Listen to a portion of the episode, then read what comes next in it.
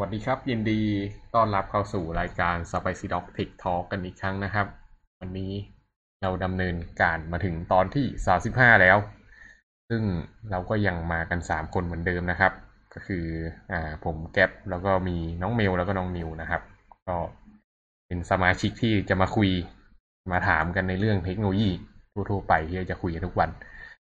ใน episode นี้นะครับ เราจะเล่าถึง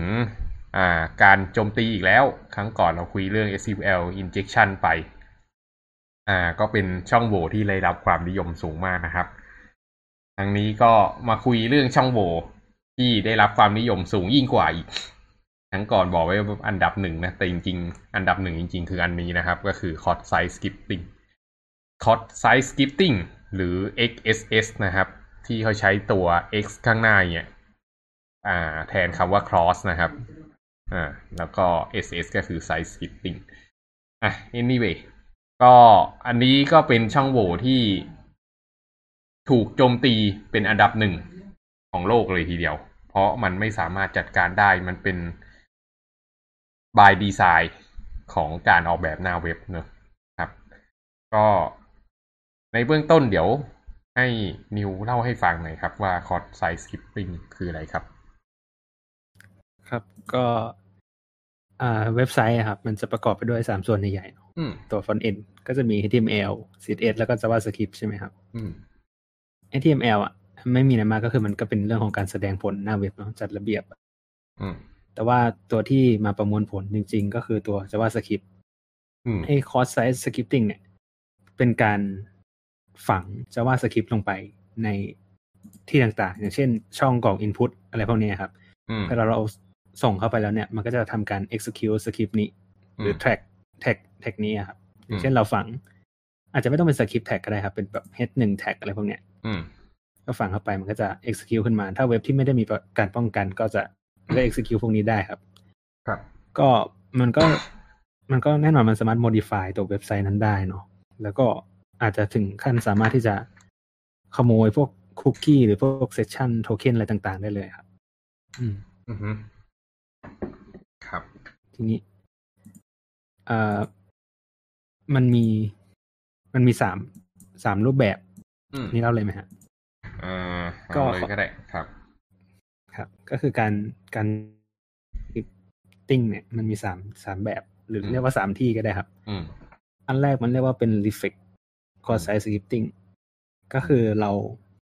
เราใส่เราฝังสคริปต์อะไปในช่องพวกช่องกรอก input ต่างๆ ครับ อืม อืม ก็ฝังเข้าไปมันก็จะทำงานนะตรงนั้นอืมเราส่ง input ไป คือถ้าหน้าเว็บมันมีแบบ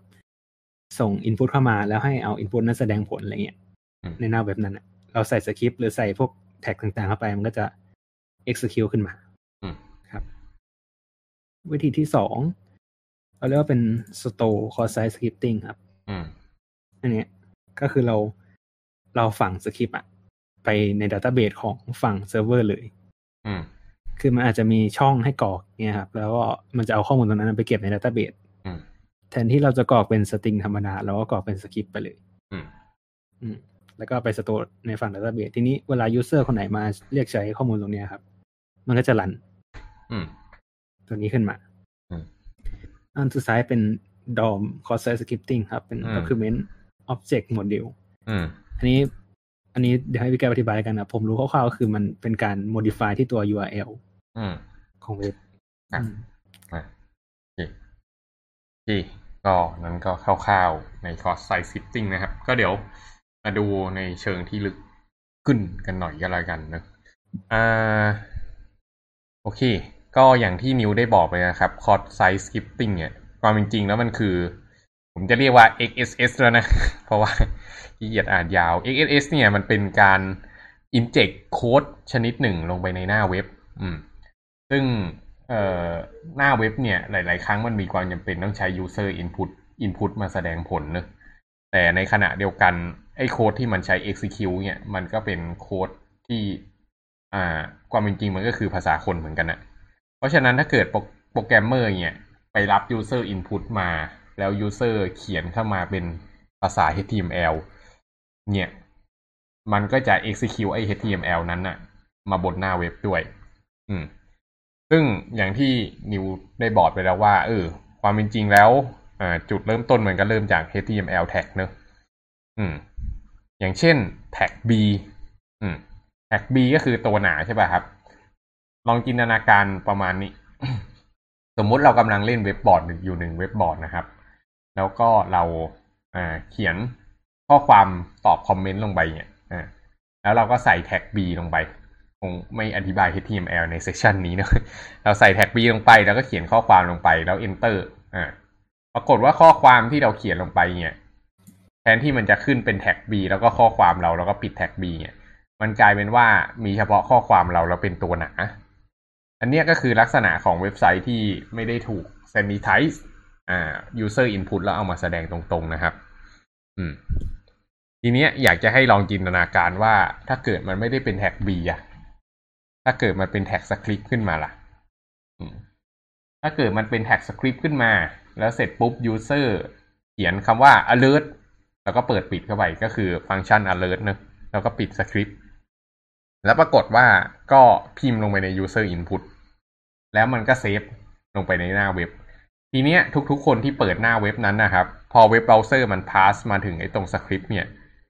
มันก็จะขึ้น dialog alert ขึ้นมา อืม อันเนี้ยก็คือลักษณะเว็บไซต์ที่ถูกโจมตีด้วย XSS ซึ่งอ่า อันนี้เป็น XSS แบบ store แบบ store ลง database นะครับ อ่าทีเนี้ยไอ้ alert เนี่ย มันถูกโจมตีอย่างจงแจ้งเนะ ลองจินตนาการว่ามันแค่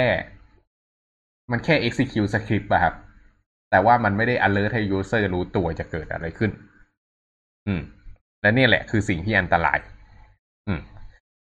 ความอันตรายมันอยู่ตรงที่ อ่า JavaScript เนี่ย ความเป็นจริงเป็นภาษาที่ powerful มากสำหรับการเอามาสร้างสรรค์สิ่งต่างๆนะทุกวันนี้ก็กลายเป็นว่าเว็บโซนใหญ่ก็พึ่งพา JavaScript กันเป็นหลัก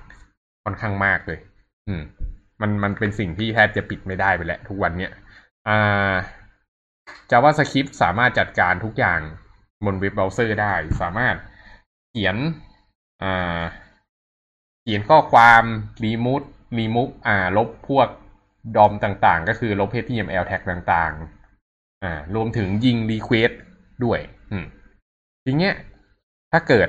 อ่าผู้ร้ายเนี่ย แทนที่จะเขียน alert เพื่อก่อกวน user ให้ลำคาญเนี่ย ให้รู้สึกแบบเขาถูกโจมตีแล้วอะกลายเป็นว่าผู้ร้ายเนี่ย ฝังสคริปต์ตรงเนี้ย แล้วบอกว่าให้ไปดึงข้อมูลคุกกี้ของ user ออกมา แล้วก็ให้โพสให้ให้ post request ไปเก็บไว้ใน อ่า ไปเก็บไว้ในเว็บผู้ร้ายครับ อืม สิ่งที่เกิดขึ้นก็คือ สมมติเขาเอาสคริปต์เนี้ยไปเขียนในการต่อคอมเมนต์เนอะ แล้วก็อาจจะเขียนข้อความอะไรไปด้วยก็ไม่รู้อะแล้วก็โพสต์ขึ้นไป สิ่งที่ user ส่วนใหญ่เห็นนะครับ ก็คือเป็นข้อความที่เขาตอบ แล้วก็ตามด้วยไอ tag สคริปต์ตรงนั้น พร้อมกับโค้ดโค้ดที่เอาไว้โจมตีอ่าทีเนี้ยอ่าหลังจากที่ยูผู้ใช้คนอื่นเปิดตรงนี้ขึ้นมานะครับ มันก็จะ render เขาก็จะเห็นว่ามันเป็นข้อความตอบปกติ แต่พอถึงสคริปต์ตรงนี้ปุ๊บเนี่ย กลายเป็นว่ามันไปดึงคุกกี้ของ user คนนั้นๆน่ะ แล้วก็ยิง request ขึ้นไปให้ attacker attacker ก็รอดักคุกกี้ได้เลย แล้วพอได้คุกกี้ของ user มาปุ๊บเนี่ย ก็เอา use อ่าเอาคุกกี้ตรงนั้นนะครับ มามาปลอมแปลง ทีเนี้ยพอได้คุกกี้เดียวกันกับ user คนนั้น พอล็อกอินเข้าไปที่เว็บไซต์ปุ๊บเนี่ยมันก็จะกลายเป็นว่าสวมรอยเป็น user คนนั้นได้ อันนี้ก็คือเป็น user อ่าเป็นคุกกี้ hijacking โดยใช้ XXS เนอะอืมครับ ก็นอกจากที่จะขโมยคุกกี้ได้แล้วเนี่ย ก็ยังสามารถ redirect user ได้ด้วย แน่นอนอยู่แล้วใช่ปะเพราะว่าเรารู้อยู่แล้วอ่า JavaScript redirect user ได้ พอ user เข้ามาที่เว็บนี้ปุ๊บ สั่งให้เขา redirect ไปที่อีกเว็บหนึ่ง อันเนี้ยก็เป็นหนึ่งอย่างของการทำ phishing อ่า ที่เป็นไปได้ ลองจินตนาการประมาณว่าอ่าสมมุติ อะเอาเคสที่ พิ่งเพิ่งเกิดหยกหยกก็แล้วกันก็คือธนาคาร SCB เนะแต่อาจจะไม่ได้เกิดด้วยเคสนี้นะอ่า สมมติเป็นธนาคาร SCB นะครับ มีช่องโหว่ XSS อยู่เนี่ยอ่าเวลาที่เราได้รับลิงก์มาครับ เราก็จะดูใช่ไหมว่าลิงก์ของเราอ่าเป็น scb.com อะไรนี้มัน scb.com บอกว่า scb อะ anyway สมมติมันเป็นอ่าโดเมนของ scb ที่ปลอดภัยเนี่ยแต่ปรากฏว่า scb เนี่ยดันรับ อ่า get parameter อะไรบางอย่าง ที่มันจะเอาไปแสดงบนหน้าเว็บอะครับ ทีเนี้ยผู้ร้ายอะก็เขียนโค้ดลงไปใน URL นะ ยาวๆ ที่พอ user เปิดลิงก์นี้ปุ๊บเนี่ย มันกลายเป็นว่าเว็บเบราว์เซอร์มันจะไป execute JavaScript อะไรบางอย่างอพอ execute ปุ๊บก็พา user กระโดดข้ามมาอีกหน้าเว็บหนึ่งอะไรอย่างนี้ ก็เป็นอีกหนึ่งในการโจมตีได้เหมือนกัน หรือ ถ้าจะทำให้มันเลวร้ายกว่านั้นก็คือ หลังจากที่ execute code ตรงเนี้ย แทนที่จะ redirect เนี่ย ก็ฝัง อ่า เป็นเขาเรียกว่าอะไรอ่าเขาเรียกเป็น key locker เป็น key locker ก็คือเวลา user type อะไรลงไปเนี่ย ก็จะส่ง request ออกมาที่เว็บ attacker นะครับ อืม สิ่งที่เกิดขึ้นก็คือพอ user กรอก username password ลงไปในเว็บ SCB เนี่ย ต่อให้อยู่บนเว็บ SCB เองก็ยังมีการ request ออกมาได้ อืม ก็ เนี่ย มันก็เป็นเรื่องที่ว่า อ่า ไอไอสคริปต์ตรงเนี้ย มันก็เป็นสิ่งที่ อ่า เป็นช่องไอ XXS เนี่ยก็เป็นช่องโหว่ที่อันตรายที่โจมตีได้ทุกเว็บไซต์ถ้าเกิด อ่า developer ไม่ได้ป้องกันเอาไว้เนอะอืม ทีเนี้ย อยากจะขยายช่องโหว่นี้ให้ร้ายแรงอีกหน่อย ลองย้อนกลับมาที่เว็บบอร์ดของเราที่เราผมได้เล่าในตอนต้นเนอะที่อ่ามันรับ user อ่า request ลงไปโดยที่เราก็เอามาโพสต์ให้คนอื่นเห็นเนี่ย โดยที่ไม่ไม่มีการทำ sanitize ก่อน เพราะฉะนั้นเนี่ย ทุกๆ ครั้งที่ user อะครับ อ่า เปิดหน้าเว็บเนี่ย มันก็จะ execute code เนอะลองจินตนาการว่าแทนที่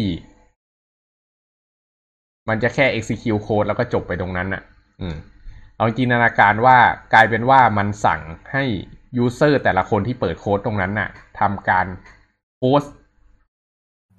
ไอ้สคริปต์ปองร้ายเนี่ย ในหน้าเว็บบอร์ดอื่นๆ หรือในโพสต์อื่น ๆ ด้วยในนามของ user คนอื่น อืม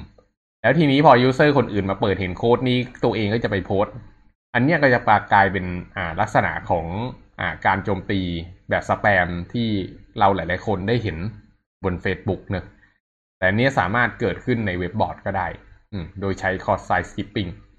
วิธีการทำเนี่ยมันก็ไม่ได้ยากซับซ้อนอะไรอะ่ะ เพราะเราก็รู้อยู่แล้วว่าอ่า เวลาที่เราจะ post request อ่าเพื่อต่อคอมเมนต์อะไรพวกเนี้ย มันก็แค่ เป็น post request หนึ่งตัว เออ มันก็แค่เป็นการโพสต์ ก็สามารถปั้น JavaScript ให้มันยิง post request ไป แล้วพวก session ต่างๆ user พวกนั้นเขาก็ล็อกอินอยู่แล้ว อืม ทีเนี้ยมันก็กลายเป็นว่าหลังจากที่มี user หนึ่งคนเห็นปุ๊บมันก็ไปโพสต์บนโพสต์อื่นๆ ไปคอมเมนต์บนโพสต์อื่นๆ คนอื่นๆที่เข้ามาเห็นปุ๊บมันก็ไปโพสต์ ทีเนี้ยกลายเป็นว่าเว็บไซต์นั้นถูกโจมตีภายในชั่วพริบตา อืม นี้ก็เป็นการโจมตีแบบแบบ worm ครับ ก็คือแบบที่ อ่า อารมณ์คล้ายๆไวรัสอะอืม โอเค ทีเนี้ยก็มาดูเรื่องอ่า cross site skipping type ที่อ่าเมื่อกี้อ่ามิวได้เล่าไปแล้วเนอะก็อันที่หนึ่งก็คือมี reflect ถูกป่ะครับ อืม ครับ reflect เนี่ยก็คือ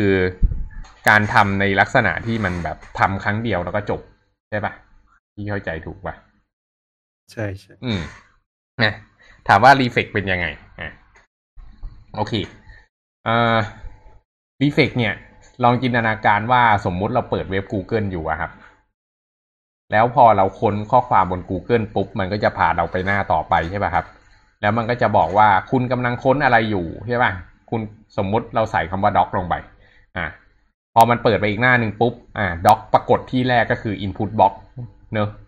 แล้วมันก็จะบอกว่ามีผลลัพธ์ของการค้นหาคำว่า doc จำนวนเท่านี้ document อะไรอย่างนี้ แล้วก็อาจจะมี doc อะไรที่ใกล้เคียงตรงอื่นอีก ลองจินตนาการดูว่าถ้าเกิด Google ไม่ได้ sanitize user input แล้วก็สามารถใส่อ่า สามารถใส่สคริปต์ตรงนี้ลงไปได้ สิ่งที่เกิดขึ้นก็คือ แทนที่จะค้นหา doc กกลายเป็นว่าใส่ JavaScript ที่เป็น XXS ลงไป แล้วไอ้เว็บเบราว์เซอร์มันจะก็จะ execute ถูกป่ะครับสิ่งที่เกิดขึ้นก็คือบน URL อะครับ ที่ Google Display อะถ้าเกิดเรา copy URL นั้นไปอะแล้วไปให้คนอื่นเปิดอะมันก็จะ display result อย่างนั้นด้วยเหมือนกัน เพราะฉะนั้นสคริปต์ตรงนั้นก็ถูกจะถูก execute ด้วย อืม อันเนี้ย อ่า ก็คือการโจมตีแบบที่เป็น reflex สังเกตดูว่ามันจะเป็นการโจมตีที่ไม่ได้มีการแบบ ไปสตอข้อมูลอะไรข้างใน database เลยเนอะมันจะเป็นแบบ user input ล้วนๆอืมครับ อ่าแล้วอย่างนั้นก็มีการโจมตีอีกอย่างหนึ่งก็คือแบบที่เป็น store เนะก็คือที่ไปเซฟข้อมูลบน database ที่ได้ยกตัวอย่างไปก่อนหน้านี้แล้วก็คือที่เรา อ่า เขียนสคริปต์ให้มันไปโพสอ่า ไปโพสใน database อืม แล้วก็คนอื่นๆมาเปิด database กลับขึ้นมาแล้วมันก็ execute script ตรงนี้ แล้วอีกอันหนึ่งก็คือ DOM DOM เนะอ่า นี้พี่ไม่ชัวร์เหมือนกัน แต่ว่าถ้าเข้าใจไม่ผิดมันคือการโจมตีด้วย HTML attribute หรือปะก็ก็คือมันใส่ tag ลงไปใน URL ครับ อ่า ใส่ tag พวกลงไป script tag ไปด้วยโอเค ถ้าใส่ script tag ลงไปใน URL ถ้าอย่างนั้นก็แปลว่าพี่ยกตัวอย่างผิดแล้วก็สิ เพราะว่าข้างใน Google ตรงนั้นน่ะ ที่พี่ได้ยกตัวอย่างไปก็คือการใส่ script tag ลงไปใน URL เออเออกูถ้าถ้าเป็นเคส Google มันอาจจะอาจจะถูกแล้วก็ได้นะครับ คือแบบอืม Google มันอาจจะเอา input ที่ไปแสดงผลในอีกอีกเพจหนึ่งใช่ไหมครับอืมแล้วก็ให้ปริ้นให้แสดงผลว่าคุณกำลังค้นหาคำนี้อยู่อะไรเงี้ยหน้าอืมตรงนั้นนะครับ มันคือมันคือ reflect นะครับ อืมอืมเท่าที่เข้าใจคือ ไอตัว reflex อะมันมันจะผ่าน back end ก่อน แล้วมันจะกลับมาที่ user อืม ถูกไหม เวลาเราอย่างเช่นเราค้น Google นะอืม มันต้องมันต้องเข้าไปที่เซิร์ฟเวอร์ของ Google ก่อนใช่ป่ะอืมแล้วค่อยแบบกลับมาแล้วแบบสคริปต์มันถึง run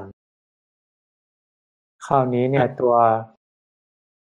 ตัว DOM base อะมันเข้าใจว่ามันแบบมันทำในฝั่ง front end เลยอะคือ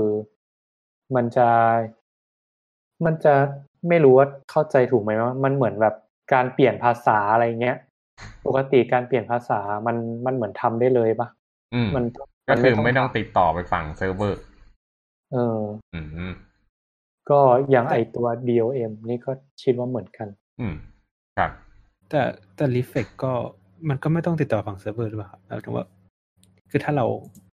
ถ้าเราเราเป็นอ่าเป็นช่องช่องอันหนึ่ง แล้วก็ใส่เข้าไป แล้วก็พอกดส่งปุ๊บก็ให้ปริ้นค่า input ในช่องนั้นมาครับ อันนี้ก็เป็น reflect ครับ แต่ก็ไม่ต้องส่งไปจริงๆอะแต่ว่ามันไม่สามารถโจมตีได้นะ ถูกต้องไหม มันคือการโจมตีตัวเองไงคือก็ reflect reflect กับ DOM อะมันตัวอย่างง่ายๆ คือมันจะเป็นลิงก์ไปให้ victim อะหรือว่าเหยื่ออืม คลิกทั้งคู่ อืม อืม แต่ว่าเหมือน reflect อะเท่าที่เข้าใจอะคือ reflect จะต้องไปรันที่ back end ก่อนแล้วค่อยกลับมา อืม มาแบบมารันกลับมากลับมาที่ user อีกรอบหนึ่งอืม อืม แต่เหมือนแบบ DOM อะมันเปลี่ยนในหน้านั้นเลย มันเหมือนแบบ ไม่ต้องผ่าน ไม่ต้องผ่าน back end อะ อืม อืม แต่ว่าอย่างถ้า reflect อะมันคือเหมือน มันจะมีมันมันสมมุติเราแนบแนบลิงก์ที่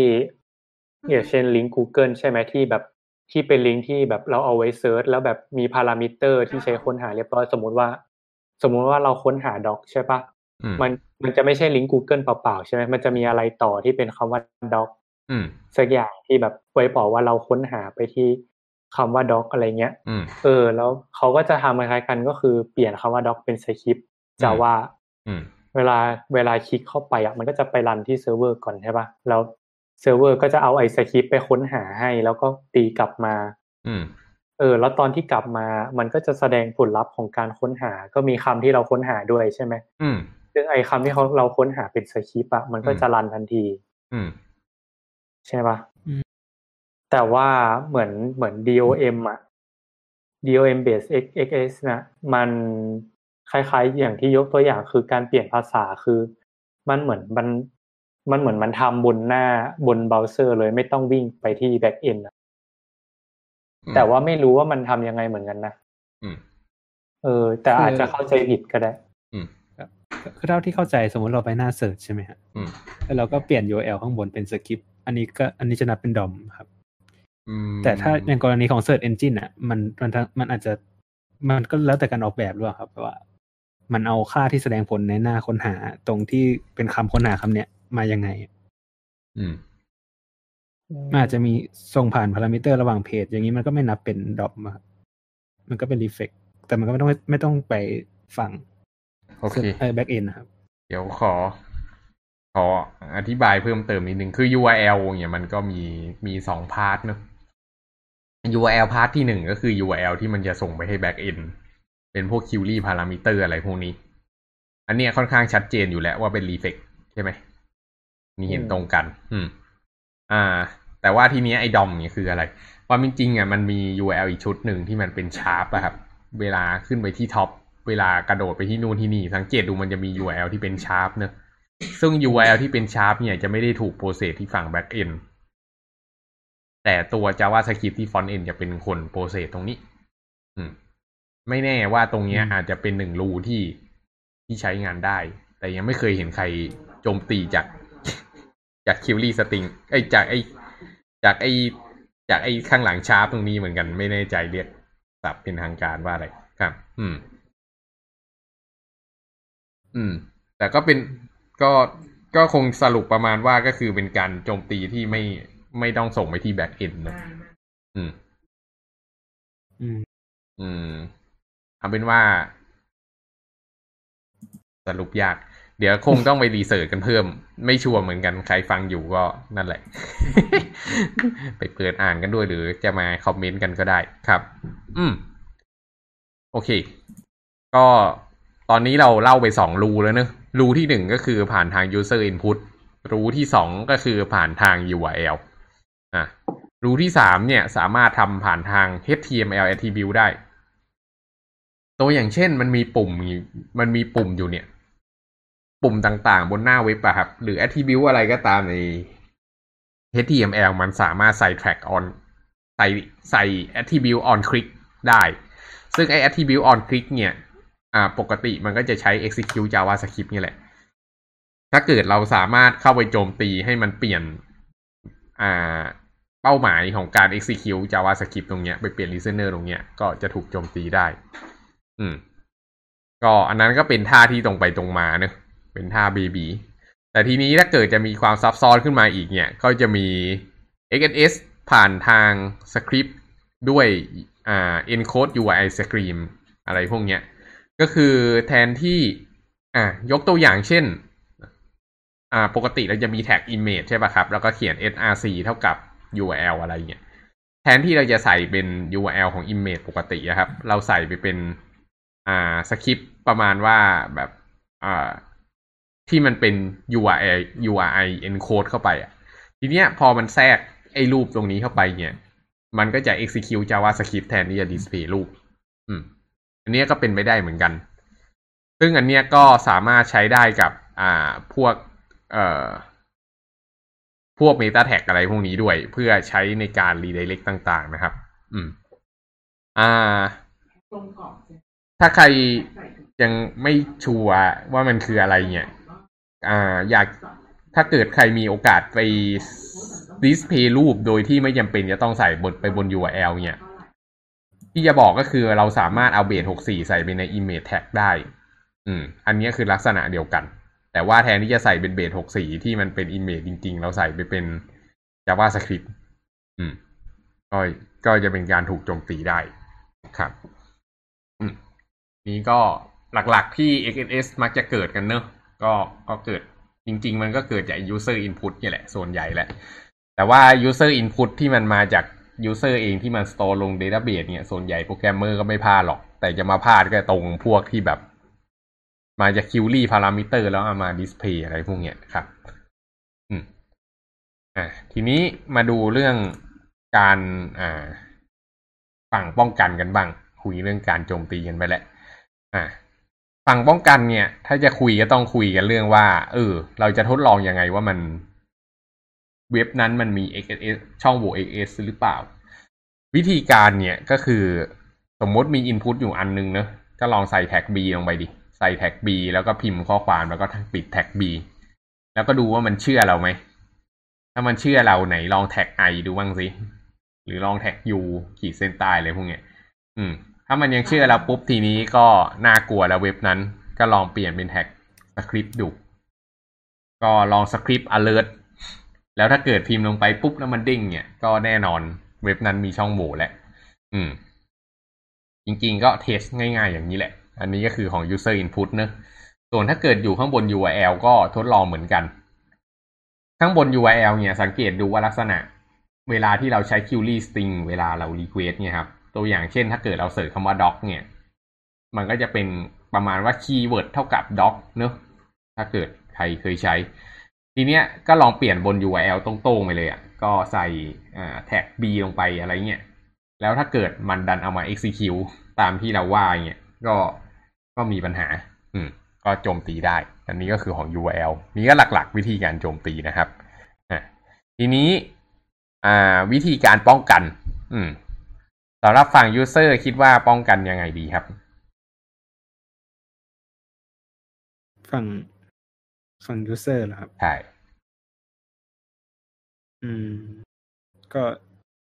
จำ escaping input ได้ไหมครับอือฮึ escape พวกพ วกไอ้นี่ต่างๆ แท็กต่างอืม จริงๆ วิธีการป้องกันที่ดีที่สุดของฝั่ง user นะครับ ก็คือการปิด JavaScript อืมนี่ๆปิดกวนกวนตีน JavaScript นี่กวนตีนไปหรือเปล่า คือคือเว็บนั้นก็คือจะใช้ JavaScript ไม่ได้เหรอครับ ใช่อืมกวนตีนไงโอเคโอเคครับ เออ เหมือนกวนตีนในทำไม่นี่ปะจริงๆก็ยังไม่ได้ทำแบกบวนตีนมันขจะนาดนั้นนะปกติในอืมช่อง input อะมันจะทำ validation ได้อืมเอ้ยอันนั้นมันป้องกันฝั่งฝั่ง developer ไงใช่ปะคือ user อยากจะป้องกันตัวเองจาก XSS เนี่ย ป้องกันได้ไง อ๋ออ๋อเออ ก็ปิดอ๋อ user ต้อง JavaScript เอ้ยนี่ไม่ได้พูดเล่นนะ มันมีอยู่ทางเดียวจริง ๆ อืมอืม นี่เป็นช่องโหว่ที่เราเจอกันแบบ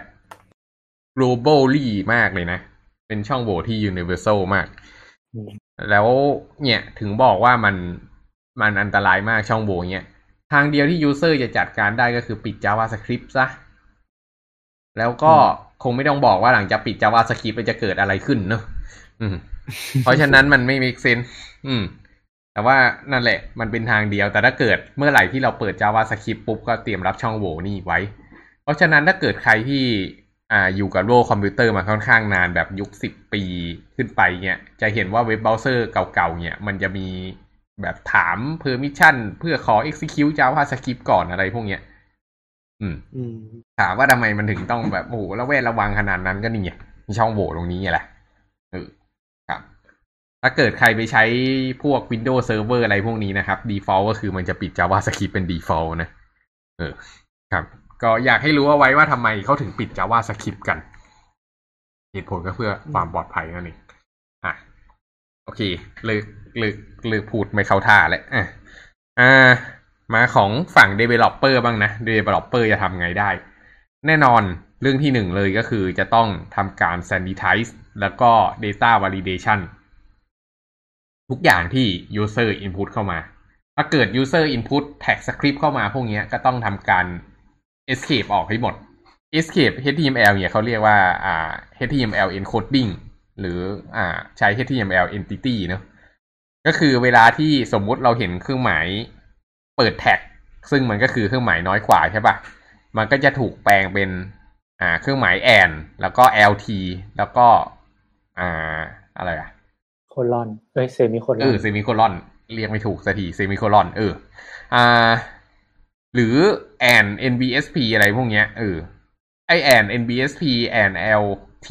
แล้วก็ปิดเซมิโคลอนเนี่ยถ้าเกิดเห็นลักษณะเนี้ยเขาเรียกว่า html entity อ่าให้รู้ไว้เลย ทีเนี้ยเมื่อไหร่ที่ user input ข้อมูลอะไรเข้ามานะครับ ทางฝั่ง back end หลังจากได้รับ user input มาปุ๊บ ให้ทำการ HTML encode ให้เรียบร้อยก่อน เพราะฉะนั้นเราจะเก็บลงไปใน database แบบที่มันเป็นแบบ and lt แล้วก็อ่า แล้วก็ semicolon เนอะเพราะฉะนั้นเวลาที่มันเอาไปดิสเพย์หน้าบ้านเนี่ย มันก็จะไม่มีปัญหา อืม อีกอันนึงก็คือก็ใช้ framework เหมือนเดิม เหมือนกับเอ่อเหมือนกับไอ SQL injection เลยก็คือแก้ปัญหาด้วย framework เพราะว่า framework เวลาที่มันรับ input อะไรมาพวกเนี้ยส่วนใหญ่มันก็จะมี built in function เอาไว้ escape ไอพวกนี้อยู่แล้วครับอนอกจากนั้นเนี่ย เวลาจะ display ก็ต้องระวังให้ดีเหมือนกันอ่าเวลาจะ display ก็ต้องทำการอ่า escape ให้เรียบร้อยด้วย อืมแต่ว่าก็ต้องระวังเหมือนกันว่าเรา ตอนที่เราเซฟบน database เรา escape หรือยัง ถ้าเกิดเรา escape ใน database แล้วเรามา escape ไอตอน display อีกเนี่ยมันก็จะกลายเป็นซ้อนกันสองชั้น มันก็จะมีปัญหา สังเกตดูเว็บไซต์บางเว็บไซต์นะ เวลาที่เราพิมพ์เครื่องหมายน้อยกว่า แทนที่มันจะ display น้อยกว่าเนี่ยมันกลายเป็นว่ามันไป display ไอ and lt เสียงมือโคลอนแทน ไอลักษณะเนี้ยก็คือมันถูก escape สองที เออ อันนี้ก็ secure เกินนะครับ แล้วก็ อ่า หลาย ๆ framework โดยเฉพาะ Front End Framework เนี่ยจะมีแท็กที่มันไม่เหมือนกัน อืม ตัวอย่างเช่น Vue.js เนอะถ้าเกิดใครใช้ Vue.js จะมีแท็ก อ่า เวลา display จะมี .text กับ .html ถ้าเป็น .text เนี่ย มันจะทำการ escape พวกข้อความให้ อืมแต่ว่าถ้าเกิดเป็น .html ก็คือพิมพ์ อ่า สตริงลงไปตรงๆนะครับ นี้ก็คือวิธีการป้องกัน ก็ป้องกันได้แค่นี้แหละ จะบอกกันตรงๆ อืม แล้วก็อ่าที่ต้องทำก็คือ developer เนี่ยต้องระวังทุกๆ input ทุกอย่างที่ user กรอกเข้ามา อย่าไปเชื่อไอ HTML validation ไอไอ JS validation นะเราจะต้องมาทำการ sanitize ที่ backend เสมอ ที่ผมอยากจะบอกว่าอาที่อยากจะบอกก็คือถ้าเกิดเราพลาด ไปไม่ได้จุดเดียวนะ แล้วปรากฏว่าจุดนั้นเป็นจุดที่ attacker ดันมารู้ว่าเราไปพลาดตรงนั้นน่ะ เท่ากับว่ามัน break ทั้งเว็บเลยนะเออก็ user เนี่ย ก็ก็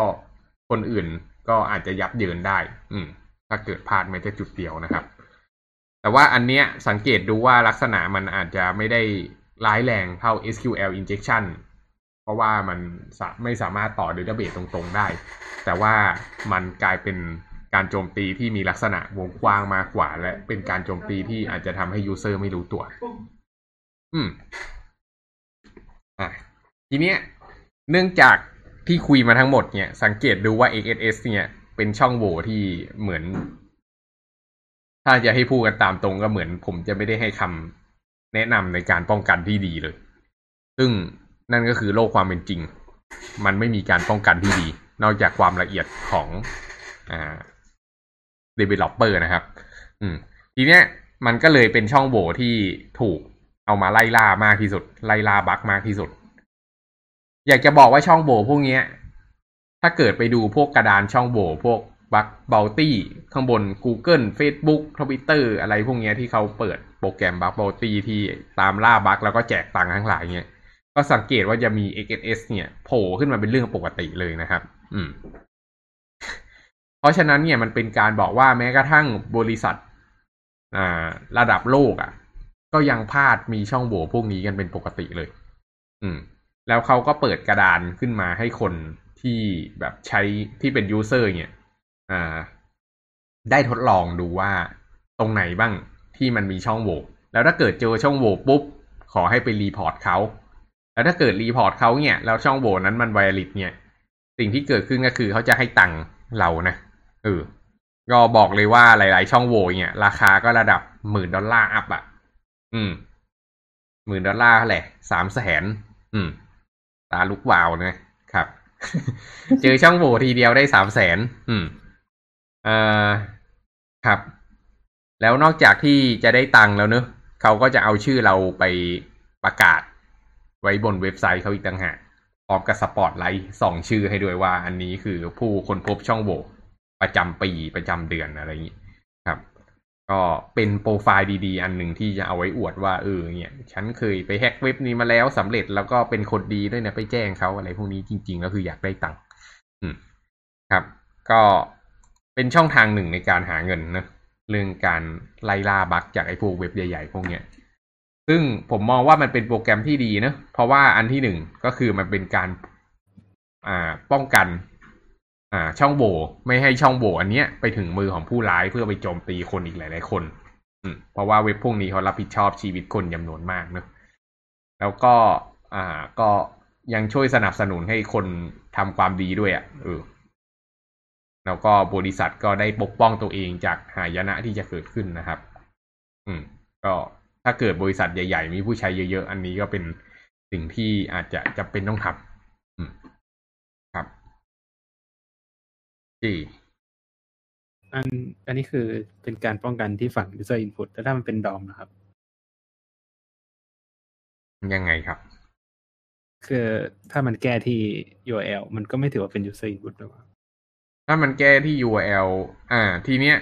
เวลาที่จะ display result อะครับ มาให้ user เห็นน่ะ มันจะต้องมีการ อ่า มันจะต้อง มันจะต้องเรียกอะไรวะก่อนที่จะ display อะ มันต้องทำการ escape on ก็ออกก่อนไง แทนที่เราจะแสดงมาเป็นแท็กสคริปต์ตรงๆ ใช่ปะเราก็ควรจะเปลี่ยนไอ้สคริปต์ตรงนั้นน่ะ ไอ้ตรงวงเล็บเปิดแหลมๆเนี่ยให้มันเป็น LT แล้วก็วงเล็บปิดเนี่ยเป็น GT ซะ อืม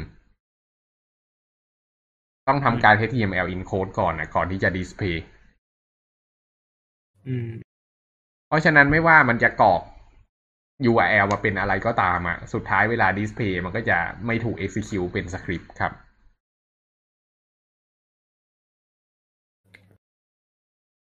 อืมสงสัยว่าไอ้พวกแบบ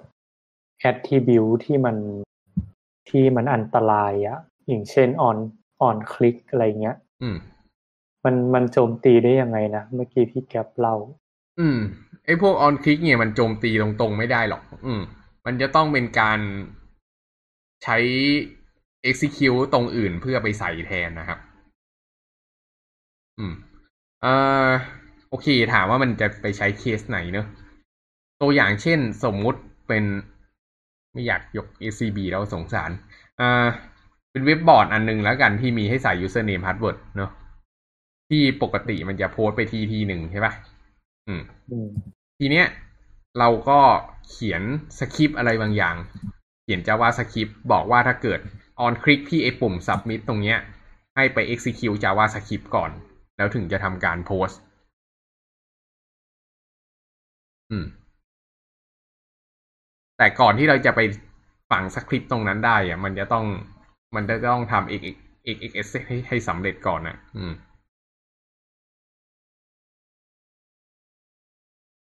แล้วเราจะไปฝั่ง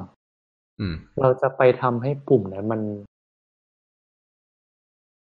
มันเกิดการรีเดเล็กได้ยังไงเอ้ยมันเกิดไปรันสคริปต์ได้ยังไงมันก็ต้องมีช่องโหว่ตอนต้นก่อนไงมันอาจจะมีช่องโหว่ที่ URL อย่างเช่น ช่องโหว่ URL เวลาที่มันแสดงผลเนี้ย มันอาจจะสมมุติเราพิมพ์ username password ผิดปุ๊บ ปรากฏว่ามันไปเปิดหน้าเว็บที่มี URL แล้วก็มี username อยู่ข้างบนนะครับ แล้วมันก็พิมพ์ error ประมาณว่า username doc ไม่มีอยู่ข้างในระบบเนี้ย อืม ปรากฏว่าเราเปลี่ยนไอ้ด็อกตรงนั้นน่ะ เป็นสคริปต์ยาวๆอะครับ เข้าใจปะอืม ทีเนี้ยไอ้เว็บนั้นมันก็จะถูก XS ถูกปะอืม แล้วเราก็สั่งให้สคริปต์ไอ้สคริปต์ตรงนั้นอะ ก็จะไปสั่งทำการ inject ค่าไปไปไปไปใส่ไป attribute ของเพิ่ม HTML ตรงนั้นน่ะ อืม ทีเนี้ยอืมพอ user มันพิมพ์ลงไปอะ แล้วมันกดอีกทีอะ มันก็จะโดนแหละถูกปะอืมอันนี้มันกลายเป็นการโจมตีที่แบบไม่ใช่ว่าแบบเปิดมาปุ๊บต้องการเลย เพราะว่าสุดท้ายเราต้องการจะปล้น username password ของ user ไงอืมอืม เราก็เลยต้องใช้การแก้ attribute เอา แต่ถ้าอย่างนั้นนะมันก็โจมตีตั้งแต่ครั้งแรกเลยไม่ง่ายกว่า ก็ user มันยังไม่ได้พิมพ์ password ลงไปไงตอนแรกอะอ๋อเราเราต้อัอนงนี้รอให้คือเขาในพิมพ์กรณี password ให้ที่เสร็ต้จองก่อนการ password ใช่อืมแต่ว่าถ้าเกิดว่าเราต้องการคุกกี้อะเราก็ทำ AKS ตั้งแต่ตอนแรกเลยก็จบปะ ใช่ไหมใช่ แต่ user มันยังไม่ได้ login ไงอืม มันก็ไม่อาจจะไม่ได้โทเค็นอย่างนี้ใช่ไหมใช่ คือลักษณะมันเป็นงี้ คือถ้าเกิด user มันยังไม่ได้ login เนี่ย มันหรือ user login อยู่แล้วเนี่ย เราก็ต้องเตะมันออกมาให้ได้อะเพื่อให้มันกรอก username password ใหม่ให้ได้ อืม อืม ครับ เพราะฉะนั้น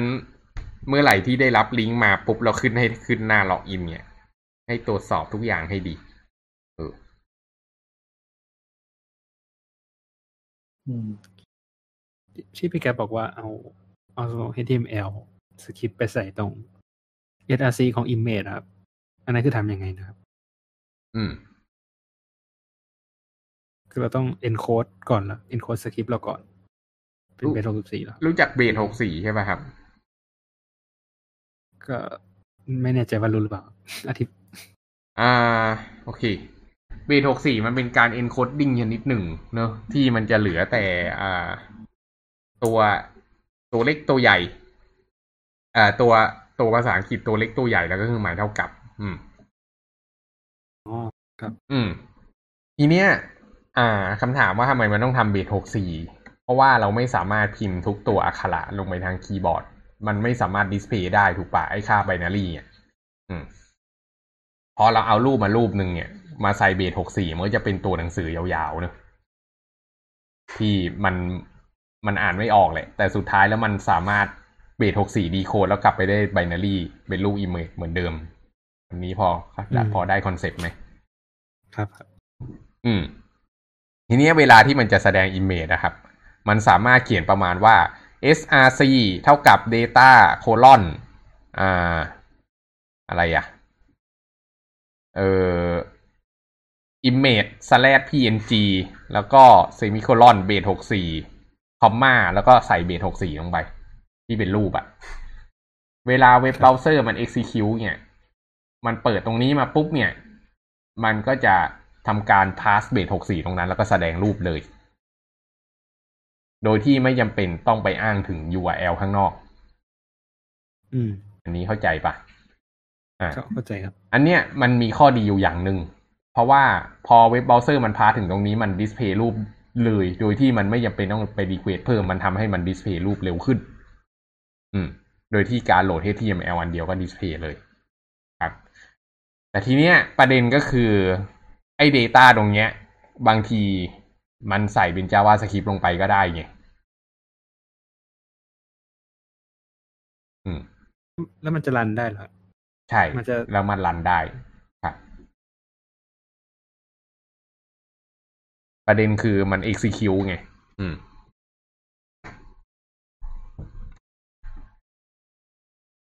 อืม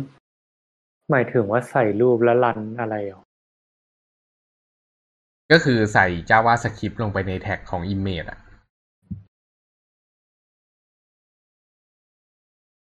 ไปลองดูสิ ตอนแรกเราเอาเราเอารูป เราเอารูปไปรูปที่เป็นไบนารีใช่ไหมเอ้อันยอันนั้นมันคือข้อมูลอันนั้นมันไม่ใช่เคสของการโจมตี อันนั้นมันคือเคสการใช้งานปกติอืมแต่เคสของการโจมตีอะ เราใส่เป็น JavaScript ลงไปในแท็ก image ตรงนั้นไง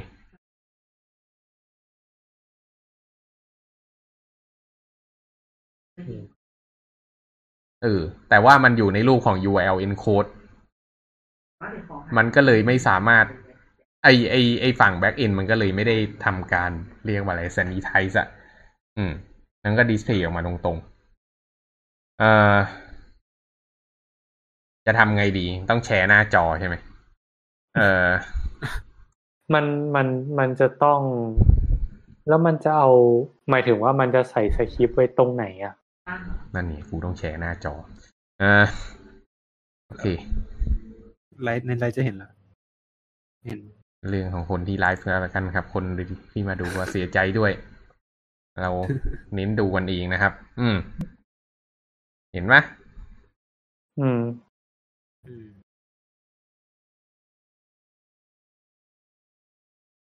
โอเคปะเนี่ย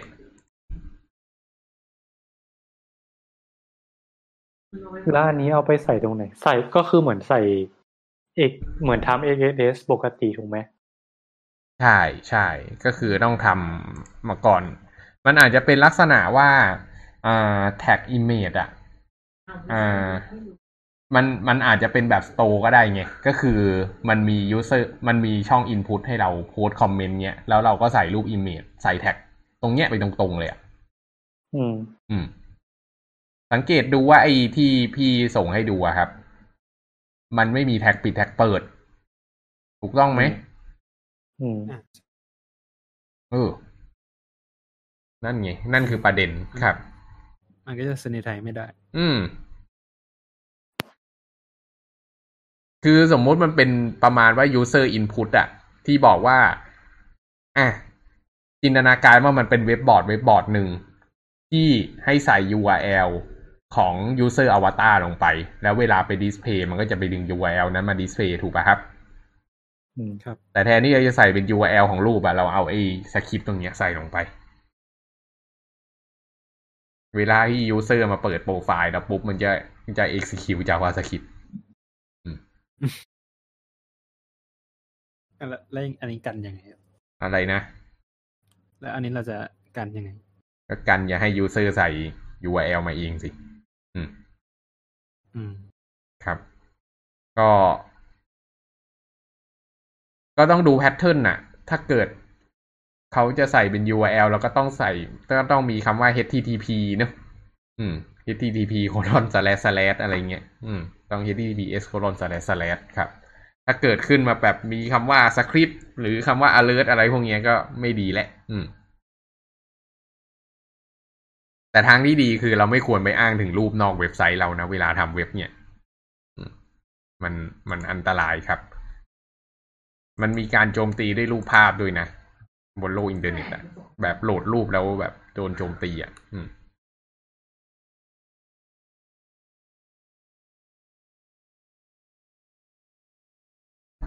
คืออ้างอิงรูปนอกนอกเว็บไซต์เราก็คือแบบเบารูปภาพออกมาจากในเครื่องนี้แหละ นนี้รวมได้ไหมไม่ใช่ดีจากเว็บอื่นอ๋อต้องเป็นจากเว็บอื่น เออ คือรูปที่เราใช้ข้างในเว็บเราอะครับ ทุกอย่างควรจะอยู่รีซอสควรจะอยู่ข้างในเว็บเรา เพราะเราจะควบคุมได้อืมสมมุติอยู่ดีๆ เราไปอ้างรูปของเว็บอะไรอะเว็บสมมุติเว็บ ABC อะไรกัน เห็นเว็บ ABC มันมีรูปสวย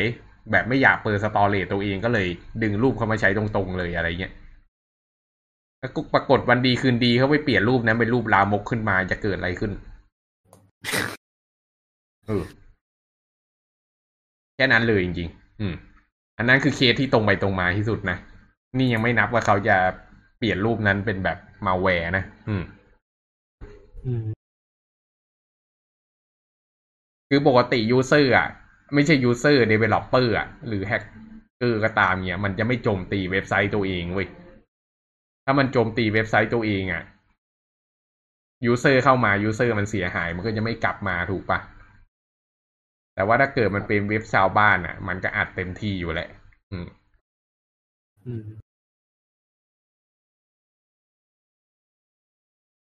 โอเค มีคำถามอะไรกันอีกไหมเอ่ยผมไม่น่ามีครับ ก็อยากจะบอกว่าที่เรามาคุยกันเรื่อง security เนี่ย เป็นเรื่องการศึกษาล้วนๆนะครับ ไม่ได้อยากให้ใครเอาไปโจมตี ให้เกิดความเสียหายทั้งนั้น อันนี้เป็นเรื่องที่ทุกคนที่คุยเรื่อง security เขาต้องพูดนะไม่งั้นเดี๋ยวแม่ง เอาความรู้ไปใช้แบบผิดๆอืมเขาทางด้าน security เนี่ยมันมีอยู่สองทางนะครับ ก็คือถ้าเกิดเราไปสายสว่างเนี่ย เราก็จะเป็นคนที่ร่ำรวยเนอะ แต่ถ้าเกิดไปสายมืดเนี่ย ก็จะติดคุกติดตารางในท้ายที่สุดนะครับ ก็อยากให้เลือกให้ถูกสายกัน อืมครับ อ่า ส่วนวันนี้เป็น episode สุดท้ายของเรานะครับ สุดท้ายของปีครับ อ่า เรากลับมาเจอกันใหม่ ปีหน้าเนอะขอเบรกหนึ่งสัปดาห์ช่วงปีใหม่ อืมก็สำหรับใครที่แบบเหงาเหงา ปีใหม่อยากฟังเสียงของพวกเราสามคนก็ไปฟัง episode เก่าๆก่อนก็แล้วกันครับ ส่วนจะมีคนเหงาเป็นฟังเออส่วน episode ใหม่ก็รอปีหน้าเนอะเรายังมีหัวข้อเรื่อง security มาคุยกันอีกพอสมควร อืม ก็ที่มาคุยเรื่อง security ทั้งหลายเนี่ยไม่ไม่ใช่อะไรคือ อยากให้เขียนเว็บกันให้ปลอดภัยมากขึ้น อืม ก็นั่นแหละครับ ก็จะเป็นเรียกว่าอะไรอะ่ะ ถ้าเกิดใครที่ฟังอยู่ตรงนี้เนี่ยเราทำงานด้วยกันอะไรเงี้ยแล้วไปเห็นว่าเว็บปีช่องโบตรงนี้ก็เตรียมตัวโดนด่าได้เลย อืมครับ ก็อยากให้ระวังกันเอาไว้ทุกคนนะครับ อืมโอเค งั้นวันนี้พวกเราสามคนก็จากกันไปแต่เพียงเท่านี้ก่อนนะครับ เจอกันสัปดาห์หน้าๆเลยเนอะก็คือวันที่สี่มกรานะครับ สุขสันต์วันปีใหม่ทุกคนครับ สวัสดีครับนี่ครับ สวัสดีครับ